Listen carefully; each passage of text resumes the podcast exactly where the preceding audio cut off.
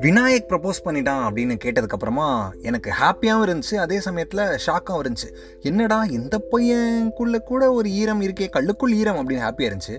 ஆனால் இவன் எக்ஸ்ப்ரெஸ்லாம் பண்ணுவானா ப்ரப்போஸ்லாம் பண்ணுவானா அப்படின்னு சொல்லிட்டு மைண்டில் இன்னொரு பக்கம் ஒரு ஷாக்கிங் ஃபேக்டரும் இருந்துச்சு.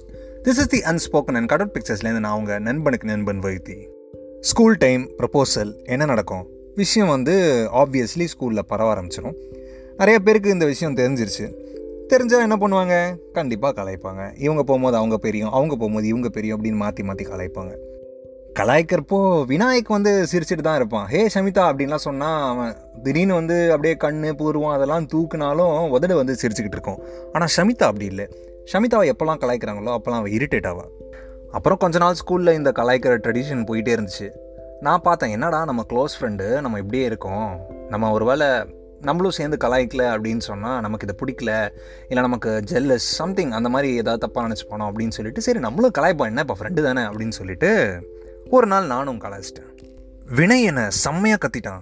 ரொம்ப கேவலமான பச்சையான வார்த்தைலாம் ஆக்சுவலாக எல்லார் முன்னாடியும் யூஸ் பண்ணிட்டான். ஏன்னு தெரில எனக்கு பட்டுன்னு அழுக வந்துருச்சு. பயங்கர ஹர்ட் ஆயிடுச்சு எனக்கு.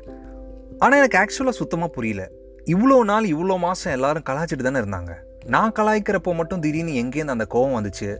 அண்ட் இவ்வளோ ஹார்ஷாக என்னை திட்டணும் நான் ஃப்ரெண்டு தானே?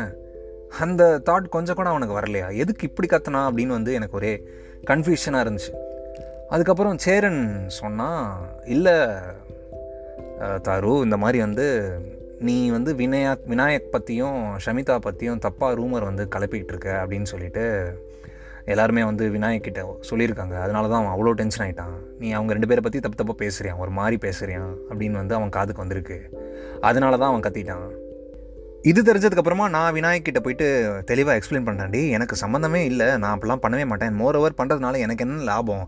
அப்படின்லாம் சொல்லி எதோ எக்ஸ்பிளைன் பண்ணுறான் அவன் சுத்தமாக கேட்கவே இல்லை. அவன் என்னோட எக்ஸ்ப்ளனேஷன் நான் சொல்கிறது அவன் கேட்கணும் அப்படிங்கிற மைண்ட் செட்டில் அவன் இல்லவே இல்லை. அண்ட் அவன் என்னை நம்பவே இல்லை. நான் பண்ணாத தப்புக்கு அவன் அப்படி பேசுகிறான் என்னை நம்பாமல் இருக்கான். ஆனால் கூட நான் சரி ஓகே இருக்கட்டும் அப்படின்னு அந்த ஃப்ரெண்ட்ஷிப்பையும் அவனையும் தான் நான் பார்த்தேன். என்ன நான் முக்கியத்துவமாக நான் நினைக்கவே இல்லை. எந்த பாயிண்ட்லேயும் நான் என்னை டிஃபெண்ட் பண்ணிக்கவே இல்லை ஆக்சுவலாக ஆறு வருஷம் ஆயிடுச்சு வைத்தி இந்த சுச்சுவேஷன் இந்த ஒரு இன்சிடெண்ட் நடந்து. அந்த இன்சிடெண்ட்டில் சம்மந்தப்பட்ட எல்லாருமே வந்து இன்னும் டச்சில் தான் இருக்காங்க. பேசிக்கிறாங்க ஹாப்பியாக தான் இருக்காங்க. ஆனால் யாருமே ஒரு வாட்டி கூட அன்றைக்கி நம்ம தாருவோ அப்படி சொல்லிட்டோமே அதுக்கு வந்து யாருமே ரெக்ரெட் பண்ணல. அண்ட் யாருமே போயிட்டு விநாயக்கிட்ட எக்ஸ்பிளைனும் பண்ணல. அவனும் எஃபர்ட் எடுத்துக்கவே இல்லை. டென்த்துக்கு அப்புறம் நான் அந்த ஸ்கூல்லேருந்து வெளியே வந்துட்டேன். லெவன்த்தில் புது ஸ்கூல் சேர்ந்துக்கலாம் அப்படின்னு சொல்லிட்டு. ஃப்ரெண்ட்ஷிப் எவ்வளோ ஸ்ட்ராங்காக நான் எவ்வளோ செரிஷ் பண்ண ஒரு விஷயம்.